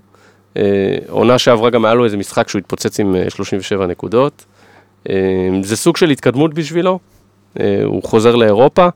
אה, וגם אתמול, אגב, הוא היה הקלע המוביל של אה, לגיה עם בהפסד, 19 נקודות. אה, זה בדיוק השחקנים שאני אומר, זה אה, מסוכן, הוא יכול להתפוצץ. אוקיי. אה, קו קדמי? קו קדמי. יש את, אה, קודם כל יש גם את טרוויס ל- לזלי. שהוא, כן, עמדה שלוש, האיש שהטביע במכללות על אה, דה מרקוס קזינס, אבל חוץ מזה, אין יותר מדי מה לספר עליו. אז היתרון שלנו בקו הקדמי זה בעצם שלהם יש שני שחקנים כרגע, יש להם את קולקה שזה power forward פולני שממשיך שם לעונה שלישית, וגופי גרוסל שהוא גבוה, יש לו אחלה טכניקה, אבל הוא לא ממש אתלטי, אה, הוא, הוא כן מגוון, יכול לשחק פנים לסל, להוריד כדור. אה, אז לפי הסגל הזה, מה אבל, אתה... מה- אבל, אבל הוא כבד ברגליים, ופה, בלי לעשות יותר מדי scouting, יש לך כל מיני דרכים לנצל את זה.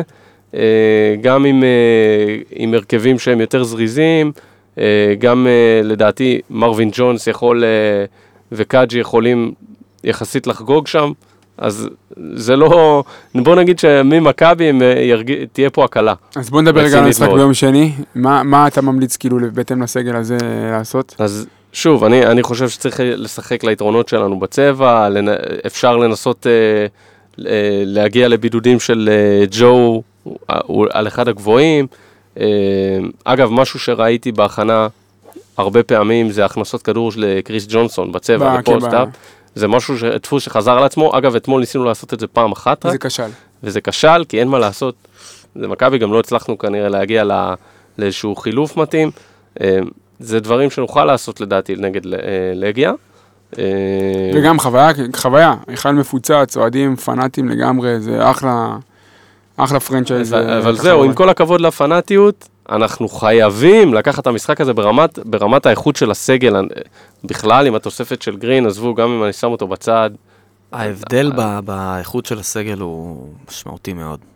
כן, כן, מאוד, זה- זה רמה אחרת, הם לא- באמת. הם לא- הם לא נמושות. תראה, הם היו זה לא- נמושות בביצוע. לא- לא אין- כי יש אין- לך- יש להם שלושה גארדים שבאמת נכון. מסוגלים להתפוצץ. נכון. זה יש להם גרדים זרים ברמה אין גבוהה. קבוצות גם- שאתה גם- בא לדרוך עליהן, אבל היא קבוצה שאתה הרבה יותר טוב ממנה, מבחינת כל שחקן שתרצה, באמת, הסגל, כל מה שתבחר פשוט, אתה עדיף עליה, גם הם, גם אוסטנד, אתה חייב לנצח שם, חייב, בבית זה אפילו לא שאלה, אתה צריך לנצח שלוש משלוש, זה ברור, אבל שם, אותם ואת אוסטנד, בכיף אפשר לנצח. גלאטסראיי, אנחנו יודעים, זה סיפור אחר. אגב, גם טרוויס לזלי הוא שחקן סופר מוכשר, הוא שיחק, שנה שעברה אה, הוא שיחק רק תשעה משחקים בליגה הספרדית, אבל, והוא הוא, הוא שחקן מאוד מאוד מוכשר, שהקריירה שלו קצת התפספסה. זה לא באוסטנד, שאין לך זרים ויש לך שני שחקני G League. בדיוק, יש לך פה בדיוק. שחקנים יש לו שעברו באירופה. פוטנציאל, ו- כאילו הם, הם מסומנים כמקום שלישי. נכון. זה... play-in, כאילו, אה, ו- ולך תמכור אה, את הדברים ב play-in. טוב, נכון. זה ברמת ה-BCL. אה, הבית שלנו הוא בית מורכב, כי מצד אחד הוא מסמל, אה, כאילו, זה בית, הוא לא מובהק לעלייה, בגלל שיש לך קבוצה שהיא סופר דומיננטית ואיכותית כמו גאלה, ושתי קבוצות שהן על הנייר, נראות פחות איכותיות כמו אוסטנד ולגיה ורשה, וזה מוקשים, שאתה יכול לנסוע לשם, ואז להפסיד לאמצע שבוע, יעדים לא קלים. אה, אבל בסדר, אנחנו כבר מספיק מנוסים ברמה הזאת של ה-BCL כדי, אה, אה, כדי להתמודד עם, ה, עם האתגר הזה. אני חושב שמקום ראשון יהיה הישג מדהים, לא אגיד סנסציה, אבל הישג מדהים.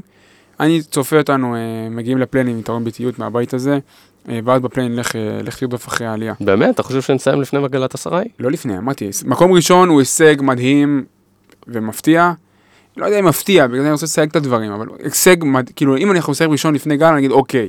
אוקיי, ואני צופה אותנו מקום שני, מגיעים אה, אוקיי. לפליין אה, עם יתרון ביתיות. הבנתי, הבנתי. אוקיי. אה, זה ברמת הבית. אה, בואו נתקדם לליגה. אה, נתקדם לליגה אה, לגבי המיצה המקומית. אה, אז רגע, לפני הליגה השנייה, אה, יום שני, לגיה ורשה, שש וחצי, משחק חוץ, ערוץ הספורט. אה, אנחנו כמובן נעקוב. אה, אז בואו רגע נחזור לליגה. נסתכל טיפה בריף על היריבות הבחירות שלנו, כי אני חושב שזה קיץ מאוד מעניין, שמסמל איזשהו חטא של ארבע קבוצות בחירות שהולכות אה, להיות דומיננטיות בליגה. בואו נסתכל קצת על הליגת העל, מה קרה פה הקיץ. הקבוצה הראשונה שאני רוצה לדבר עליה, ממש בקצרה, הפועל תל אביב. העפילה לגמר גביע ווינר. שובל, כאילו מה, האם האייפ אמיתי, מה, מה, מה, מה קורה שם, אתה מבין? אני... תשמע, בנו קבוצה מאוד מעניינת בהפועל תל אביב. אה, מאמן אנחנו כולנו מכירים, דני פרנקו, אה, כבר כמה שנים שם, אקס כמובן הפועל חולון. אה, בנו קבוצה מאוד מעניינת, והכל התחיל עם הסיפור של תומר גינת והאייפ המטורף נכון. שזה היה, ואחר כך ראינו בעצם כמו דומינו את כל השחקנים מסתדרים, הישראלים לפחות, לפי ההחתמה שלו, החתימה שלו. אה, יש שם סגל ישראלי מאוד עמוק, גם הזרים, הביאו מספר זרים, שישה זרים או שבעה זרים, זאת אומרת סגל מאוד מאוד מאוד עמוק. אה, הם הולכים לרוץ בשתי מסגרות. היורו-קאפ זה בית של עשרה קבוצות, כן.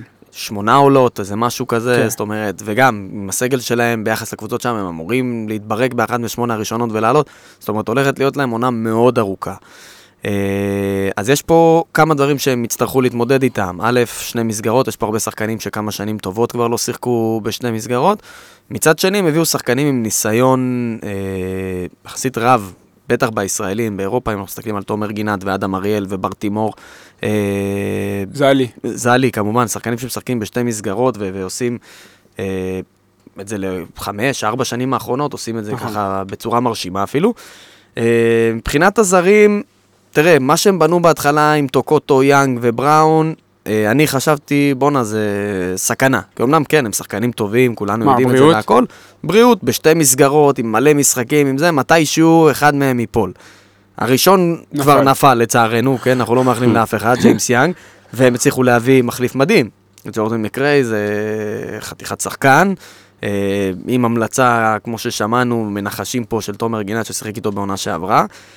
יש פה קבוצה מאוד מאוד מוכשרת, מאוד עמוקה, עמוקה. מאוד טובה.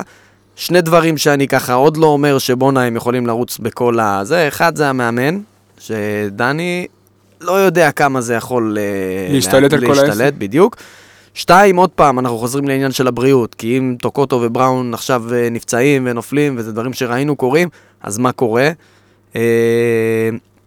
אה, ושלוש, לחץ וציפיות. הפועל תל אביב זו קבוצה שמגיעה כבר שנים בלי לחץ ובלי ציפיות. אה, אומנם, אולי אם, אם כן עם כאילו ציפיות, מהקהל, אני אסייג, כן. מהקהל, מהקהל. אה, כן, ברור שמהקהל. ופה הם בנו קבוצה שהמטרה המוצהרת, כאילו שכל פעם שחקן ראשונה יגיד לך, שה- כי פעם ראשונה. שהרוסטר הוא רוסטר מובהק ל- לתארים. אתה מבין? פעם ראשונה שאתה אומר, בואנה, הפועל תל אביב, מבחינת סגל על הנייר, הולכת לרוץ חזק בכל התארים. אז אוקיי, הגיעו לגמר גביע ווינר, שזה בסדר, אנחנו יודעים, אבל אם הם ייקחו גביע ווינר ולא יזכו לא בגביע, לא בליגה, או יעשו פיינל 4 יורו קאפ, זה לא יעניין אף אחד. אף אחד לא יזכור לא את יודע זה אם בסוף פיינל מאי 4, יוני. לא יודע אם פיינל 4, אבל פלייאוף פיינל ביורוקאפ, 4, אה, רבע גמר, משהו... פחות מפלייאוף ביורוקאפ זה כישלון. נכון.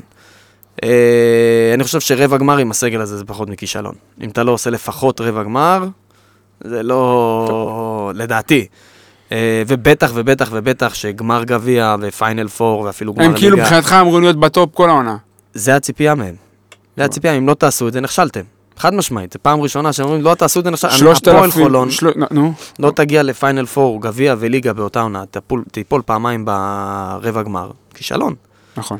פה אותו דבר. לא תעשו את הדברים האלה, וגם הם עשו עוד איזה קביצה מבחינת המועדון. כן. מנויים, אה, מנויים. שסולד אאוט, כן, אבל, אבל שוב, אני, אני מתחבר למה ששובל אומר, יש פה עניין של הקפיצה, אנחנו עשינו את הקפיצה בהדרגתיות, נכון. נכון. הם עשו קפיצה בבת אחת, נכון. אה, וזה מעניין, מעניין לראות אם, אה, יש שם שחקנים מנוסים, כן, בסופו של דבר, אבל נכון. זה חדש למערכת, וגם, לא יודע, יש איזה משהו התנהגותי לדעתי של מערכת שצריך אה, להיות... אה, השאלה אה, שלי היא כזאת, איך יקרה מצב שהם ינצחו עכשיו סתם את אה, לונדון ליונס ביורו-קאפ, סבבה? סתם אחת מהקבוצות, יגיעו לליגה יומיים שלוש אחרי משחק, זכותי מעייפות, יקבלו 20 הפרש מנס ציונה, מהפועל ירושלים, לא משנה, אחת- תבחר קבוצה, קריית אתא, לא משנה מי.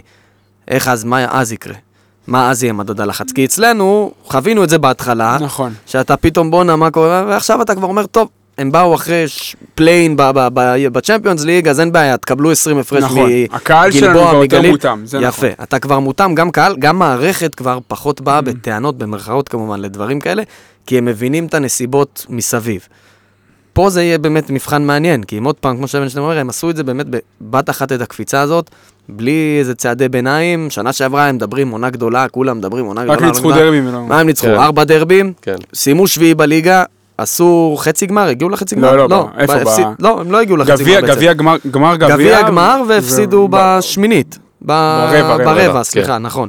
בפלייאוף.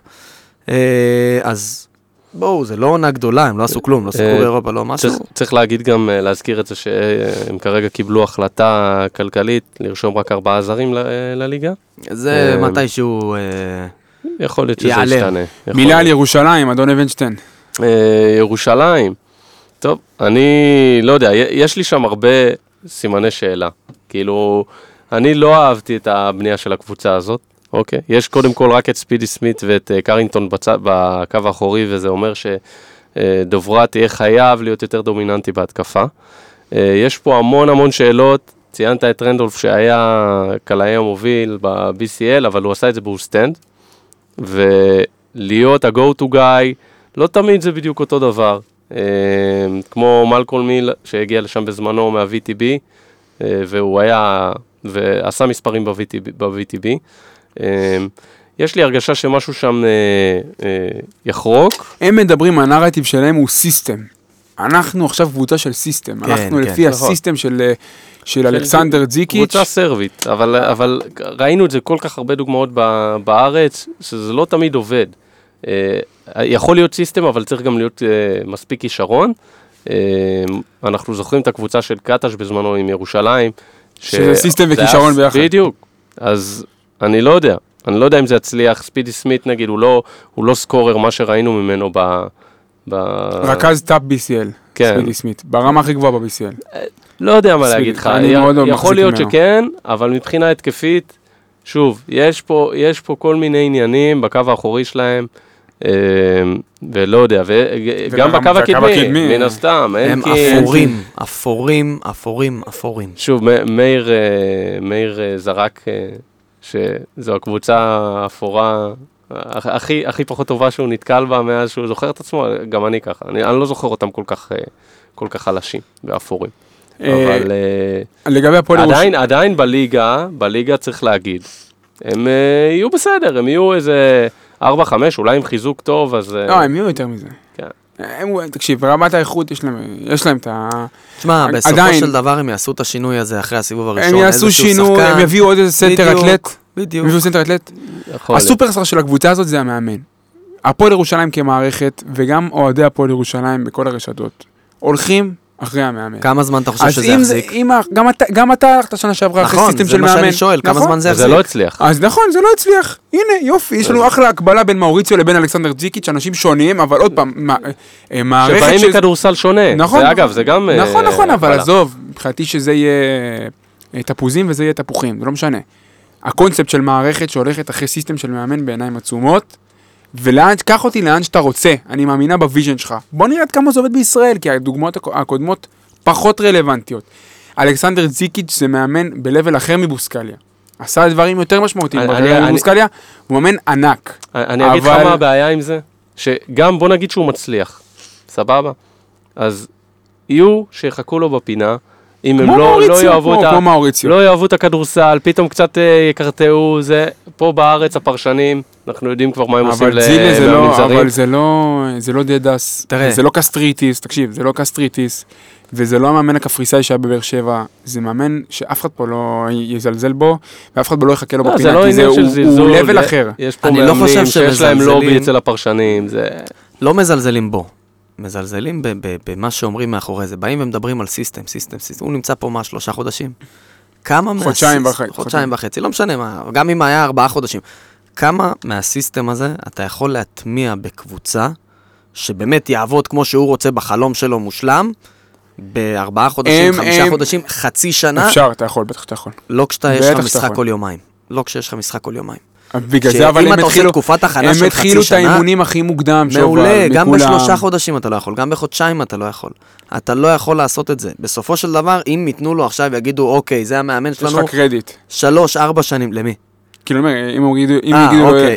אם אני צריך לתת לת- קרדיט למישהו. לא, אני אגיד, אם יגידו לזיקיץ' יש לך שנתיים. כן. בדיוק, אם יש לך עכשיו שנתיים, שלוש, לרוץ עם קבוצה, לבנות משהו מסוים, להמשיך בעונה הבאה עם שבעה, שישה שחקנים מהסגל הנוכחי, או יותר אפילו אם אפשר, לבנות באמת משהו לאורך כמה שנים, תבוא בעונה הבאה ותגיד, בואנה, שנה אחת הוא היה פה, בנה את מה שהוא רוצה, אם באמת אתה מאמין בו עד הסוף וחושב שזה הכדורסל שיוביל אותך לתארים ב Champions League ובליגה ולא משנה איפה, זה מה שעושים. להגיד system system על מאמן שפה עושה הכנה חודשיים וחצי, זה לא רציני. הוא צריך לבוא, להעמיד קבוצה בסופו של דבר ביום שני, ואתה BCL נגד אתה... ערוץ ההפקה. נגד ערוץ ה-BCL אתה מפסיד שלושה משחקים. אתה כן, אבל יש. יש להם בית מאוד מאוד נוח, נכון, באמת, זה הרבה יש להם יותר, באמת יותר בית נוח נוח. משלנו אפילו. נכון, יש להם באמת בית נוח, והם גם קבוצה טובה, אני מאמין שאני שהם לא גם חושב, יעלו. למרות שאתה יודע, אני לא-? לא לא כל כך בטוח בזה. למה? אני לא בטוח. שבקנברס, אני לא יודע אם בקנברס, בקנברס פחות טובה מאוסטנד, אני לא בטוח בזה בכלל. ו... ולודוויגסבורג, ולגי עבר, זה לדעתי בית- לודוויגסבורג נחלשו, דרוש הפקה נחלשו. נכון, דרוש הפקה. אה, כאילו, הם- כאילו, הם מועמדים לעלות ממקום ראשון בבית הזה. לגמרי. הם אמורים חד לעלות משמעית. במקום ראשון. אה, אם הם לא יעלו זה יהיה כבר בעיה אחרת, אבל פה הוא צריך להעמיד קבוצה כבר ביום שני, והם צריכים כבר לעשות את הדבר הזה, כי שלושה הפסדים הוא בפליין או שהוא בחוץ, נכון. לא משהו אחר. מילאן מכבי תל אביב, אה, הכנה פחות אופטימלית למכבי תל אביב, הפסידו הרבה, והלחץ מהקהל שלהם כבר התחיל אה, לפמפם. אה, הקיץ שלהם לדעתי, מבחינת, מבחינת האוהדים שלהם זה קיץ מושלם, עזוב רגע ברמת השמות. ברמת איך שהוא התנהל, שקיבלת באיזה שבועיים בחודש יוני, טאק, כל יום, טאק, טאק, טאק, כן. טאק, בונזי, בולדווין, צייצתי. אליארד, אוסטין הולינס. צייצתי על. הכמות של השמות. יום אחרי יום אחרי יום, השמות. אני מניח שהם גם החתימו אותם הרבה יותר לפני, אבל כאקט שיווקי, לעשות יום, יום, כל יום, כל יום, טאק, כן. טאק, בנו סגל. ברמת הסגל, קטש, פתאום מכבי תל אביב, אחרי שנים של ספרופולוס, נכנסת לסיסטם אחר לגמרי. האם, וכמו זיקיץ', האם אה, עודד קטש זה שחקן שמטמיע שיטה בארבע דקות וחצי? לא. האם קבוצות של עודד, קבוצות שמצליחות בחודש ספטמבר? לא תמיד. אה, האם קבוצות של עודד קטש מצליחות ביוני? גם לא. גם אה, הרבה פעמים לא. מצליחות רק בפברואר. גם לא. נכון, הקבוצות שלו מצליחות באמצע. עכשיו, אתמול ראינו דגש של פיזיות, אני חוזר על זה עוד פעם, מכבי תל אביב בנתה קבוצה פיזית, מילה, לא- סוף סוף אה, מכבי תל אביב בקו האחורי, לורנצו בראון ובולדווין, שני שחקנים שההתאמה ביניהם היא בסימן שאלה. לורנצו בראון, אני חמאה, כאילו, אני התמוגגתי אתמול ואני לא, לא, לא מכביסט בלשון המעטה, שחקן עם קלאס, מנהל את המשחק בשקט, ראינו מה שנה מדהים. שעברה עושה עם מדהים, קזאן, מדהים, מדהים. אתה שם לידו כמה חבר'ה פרועים והוא יודע לסדר אותם. בולדווין הוא שחקן יותר אינסטינקטיבי, אה, פחות שחקן של finesse. אה, קבלת החלטות שלו לפעמים לא אופטימלית. שחקן של אינסטינקטים, scoring יכול להיות ברמה של הטופ של היורוליג. קו קדמי, אה, ניבו ופויתרס, האם זה דומה? כן. האם זה משהו שקטש לא ידע לפני שהוא החתים אותם? ידע בוודאות. האם הוא בחר אקטיבית לעשות את זה? כנראה שכן. אה, הקבוצה הזאת היא קבוצה שיש לה בעיה כללית של כליאה. אה, אם אתמול היינו שומרים אולי יותר אזורית, היינו מהמרים יותר קצת על הזריקה שלהם מבחוץ. למרות שאתמול, כמה דקות. למרות שאתמול אה, הזריקה שלהם מבחוץ נכנסה סבבה, אבל לאורך כל ההכנה הם כלו גרוע מבחוץ. נכון. אז זה, זה מה שיהיה המינוס של הקבוצה הזאת. מי, אגב, מי קלע מבחוץ אתמול? זה היה ג'ון די, נכון, רק ארבעה. שחקנים. יפתח זיו דפק שלושה אחת. יפתח זיו, לורנצו. ומנקו. נכון, ורפי מנקו ארבע מנקו. מחמש. נכון, רפי אתמול... אה, כן. וברמת הרוסטר הישראלי, גיא יש שם בתור דבק, אה, לחבר את הדבק. רפי מנקו מאוד מתאים, כאילו, אני חושב שרפי מנקו, רפי אם ייתן טיפה אקסטרה ויוכיח שהוא יכול לשמור על גארדים גדולים ועל שלושים קטנים ביורוליג, הוא יוכל לקבל נתח דקות משמעותי גם באירופה. יפתח זיו אני, זה... אני לא בטוח, אני בטוח שהם יהיו קבוצה מעולה בליגה. יהיה מאוד קשה לעצור אותם העונה בליגה, כי היתרונות שלהם, כמו שראינו אתמול, יהיה, יהיה קשה מאוד לקבוצות לעצור את היתרונות שלהם בליגה. לגבי היורוליג, אני כבר לא יודע. אני כבר לא יודע. יש שם שחקנים מספיק פיזיים שיעצרו את מה שיש להם בצבע. נכון. אה, מכירים שם את לורנצו בראון, יכולים, לה, יודעים לעצור אותו. ולא דיברנו על דארן אילנד ועל אוסטין יוליץ לגבי הכלייה, אז כאילו אם דארן נכון. אילנד אה, מתחיל אה, להכניס את הכלייה שלו באופן סיסטמטי, אז זה סיפור אחר. ולא דיברנו על האורך של הסגל. אה, אולי הגודל, הסגל היותר מדי עמוק הזה, זה חרב פיפיות. אני לא, לא יודע. טוב, זאת מכבי תל אביב, אנחנו נתקדם אה, לקראת סיום הפרק. עוד מילה קצת על הליגה, אנחנו לא, רוצים טיפה לצאת מארבעת הגדולות. אה, וכל אחד יגיד אולי איזה שחקן, איזה רכש, איזה קבוצה, איזה תופעה שהוא ראה בליגה, איזה מהלך בשוק ההעברות בליגה שרוצה לשים עליו דגש. ככה לקראת העונה. משחק פתיחת העונה הוא בשביעי לעשירי ביום שישי נגד הפועל ירושלים בבית בשעה 1 בצהריים, או 2, אני לא כל כך בטוח. משחק פתיחה אש, ואז הליגה כבר תתחיל להיכנס לסיסטם הרגיל של המחזורים. אני אתחיל עם הרכש ש- שאני מאוד מאוד אהבתי, די.ג'יי קופר לנס ציונה. מדובר בסופרסטאר. כאילו זה שחקן שאתה קונה בשבילו כרטיס. אני, אני- אני כבר שחשבתי שג'ו יעזוב אותנו, כבר הסתכלתי עליו על. די.ג'יי קופר? כן. אה, אני מאוד אוהב את די.ג'יי קופר, למרות שיש לו בעיה קצת של... חדר של, הלבשה. אה, גם חדר הלבשה וגם הוא לא יודע לייצר נקודות לעצמו כל כך, כאילו הוא לא scorer גדול. די.ג'יי קופר, point guard, רכז, אה, וירטואוז, אה, כל שחקן של מעל 45% assist percentage קריירה. שנה שעברה, 14 משחקים בהרצליה, 49% assist percentage. זה כאילו... זה הוא. מעל 10 אסיסטים למשחק. כל אסיסט שני של הקבוצה שלו זה הוא. אה, אז מבחינת נס ציונה, אלעד חסין יודע שידוע ביכולת שלו להביא זרים. יש איזה דיבור על עוד איזה שחקן זר שם, אבל... טיילר ביי. אז, אבל די.ג'יי קופר מבחינתי, אה, ההחלטה של בני הרצליה ללכת עם קווינטון הוקר ולא איתו, זו החלטה מעניינת, גם שנה שעברה בפלייאוף וגם השנה. החלטה של חדר הלבשה לדעתי. אז. סבבה, אז אני- אני, אני פחות מכיר אותו באספקט הזה, אבל אם אתה אומר לי שחקן שהוא לא מארבעת הגדולות, שאני קונה בשבילו כרטיס לראות משחק, ואני מצפה שהוא ישפיע על הליגה וישפיע על הקבוצה שלו בצורה הכי משמעותית, זה השחקן הזה.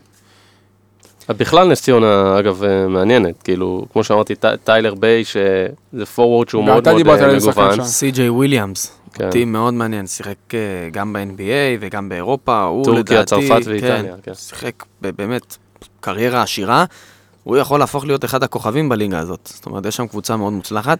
עוד מישהו שתפס לי את העין, בכלל כקבוצה, גם קבוצה שאני חושב שיכולה לדבר חזק במאבקי הפלייאוף, אה, זה ג'יילן ג'ונס, שחתם בהפועל חיפה, גם שחקן עם עבר ב-NBA, גם ביורוליג, בעונה שעברה היה בברוז', אה, קצת עם אריס. שחקן מאוד מאוד מוכשר, מתפוצץ, יכול לעשות באמת הרבה דברים בהתקפה. יש שם גם את קדים אלן, שמי, אנחנו זוכרים מעונה שעברה. אוהב אותו מאוד. שחקן מעולה, אה, באמת קבוצה טובה, קבוצה מעניינת, הפועל חיפה. אה, תמיד קשה לשחק ברוממה. זאת קבוצה שהיא יכולה להיות איזה מקום כזה חמישי, שישי פתאום, להתגנב. קבוצה מעניינת, ללא ספק. אז אמרתם אה, באמת שתי קבוצות שלדעתי גם הולכות להיות במרכז טבלה, אני אוסיף עוד קבוצה, גלבוע גליל. אה, קודם כל, היא באמת נבנתה בצלמו של רמי אדר, שחקנים כאלה קשוחים אגרסיביים. איזה קבוצה מעצבנת. כן, מבחינת סגל ישראלי, עמית זיס, צוף בן משה, מירון רוינה ובניה סרור. אה, כל אחד שמסוגל אה, לשבור לך רגל. אה, יש להם גם את יובל שניידרמן.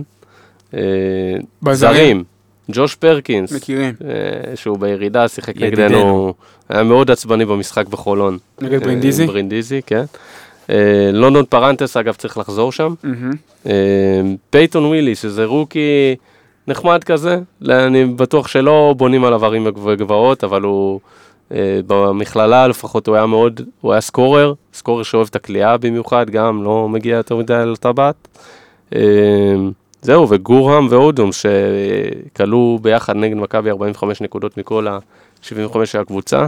אני חושב שהם גם יהיו... קבוצה של רמי. לגמרי, כן. אמ, אבל רק אה, מעניין לראות אותם כאילו באינטנסיביות שלהם בהגנה, אני חושב שזו קבוצה שכן צריך לשים עליה לב. אז ברמה של הליגה, עוד פעם, הולכת להיות ליגה של ארבע, אה, כאילו ליגה של ארבע קבוצות דומיננטיות, אם הפועל ירושלים כן תביא את החיזוק הזה ותתחבר. לא חושב שהרצליה אה, יכולה גם לדבר ב... אז זה הרצליה, זה גם הרצליה, גם מילה לגבי הרצליה, המשכיות, אבל... אמ, אותי מאוד הרשימה ההמשכיות שלהם. בלי הצ'יף, נכון. בלי הצ'יף, ועם בחירה אולי לא נכונה של point guard, כמו שאמרתי כבר, הוקר במקום קופר. אה, אז זה כבר סיפור אחר, וגם מבחינת רו- רוסטר ישראלי שיש להם אותה בעיה כמו שלנו. בעונה ש- שעברה הם היו אותו דבר. נכון, אבל בעונה שעברה הם לא היו בשתי מסגרות. נכון. אז זה- זה משהו נכון. אחר לגמרי. ולפעמים גם כשאתה מפסיד באירופה, זה מוריד אותך בליגה. נכון. אז, אה, יש להם גם את העניין הזה, כמו הפועל תל אביב, פעם ראשונה באירופה, איך מתמודדים. מצד שני, אם הם נכשלים באירופה ומסיימים, זה שישה משחקים. בבית כזה, גם גם בבית כזה בדיוק. שהם אמורים להיכשל בו. זה שישה משחקים, אז אתה יודע, החצי הראשון יהיה- אולי יהיה קצת פחות טוב והכל, הם יכולים להתאושש, יש להם מאמן מצוין, אה, והם יוכלו לעשות את השינוי, שתיים, להביא עוד איזה שחקן ככה שישתלב. יש שם קבוצה גם טובה, אני מסכים איתך שהארבע שדיברנו עליהם, הפועל, הפועל ירושלים, אה, מכבי תל אביב, ואנחנו נדבר אה, הכי חזק בליגה. טוב, אז אה, חותמים את פרק 45. אה, היה פרק אה, עמוס, גדוש, גם BCL, גם ליגה, גביע ווינר, מסקנות על הקבוצה. אנחנו כמובן יוצאים לדרך עם כל ההכנות אה, לקראת עונת ה-BCL ועונת ה- הליגה הקרובה. אנחנו מתרגשים, התגעגענו, הקיץ היה ארוך ומתיש. אה, אבנשטיין, שובל, תודה רבה לכם, היה אחלה של פרק. ותעקבו אחרינו בכל הרשתות החברתיות, אינסטגרם, פייסבוק, טוויטר, טלגרם. שיהיה לכולם שבת שלום, ויאללה חולוניה. חולון זה הסטייל, חולון זה דיבור, חולון זה אחוז שרמוטה וואלה אני מכור. חולון זה הסטייל, חולון זה דיבור, חולון זה אחוז שרמוטה וואלה אני מכור. אני מביא פה את הסטייל של חולון. חולון זה אטלנטה נגד חולון זה פה את הסטייל של חולון. חולון זה אטלנטה נגד חולון כן אטלנטה נגד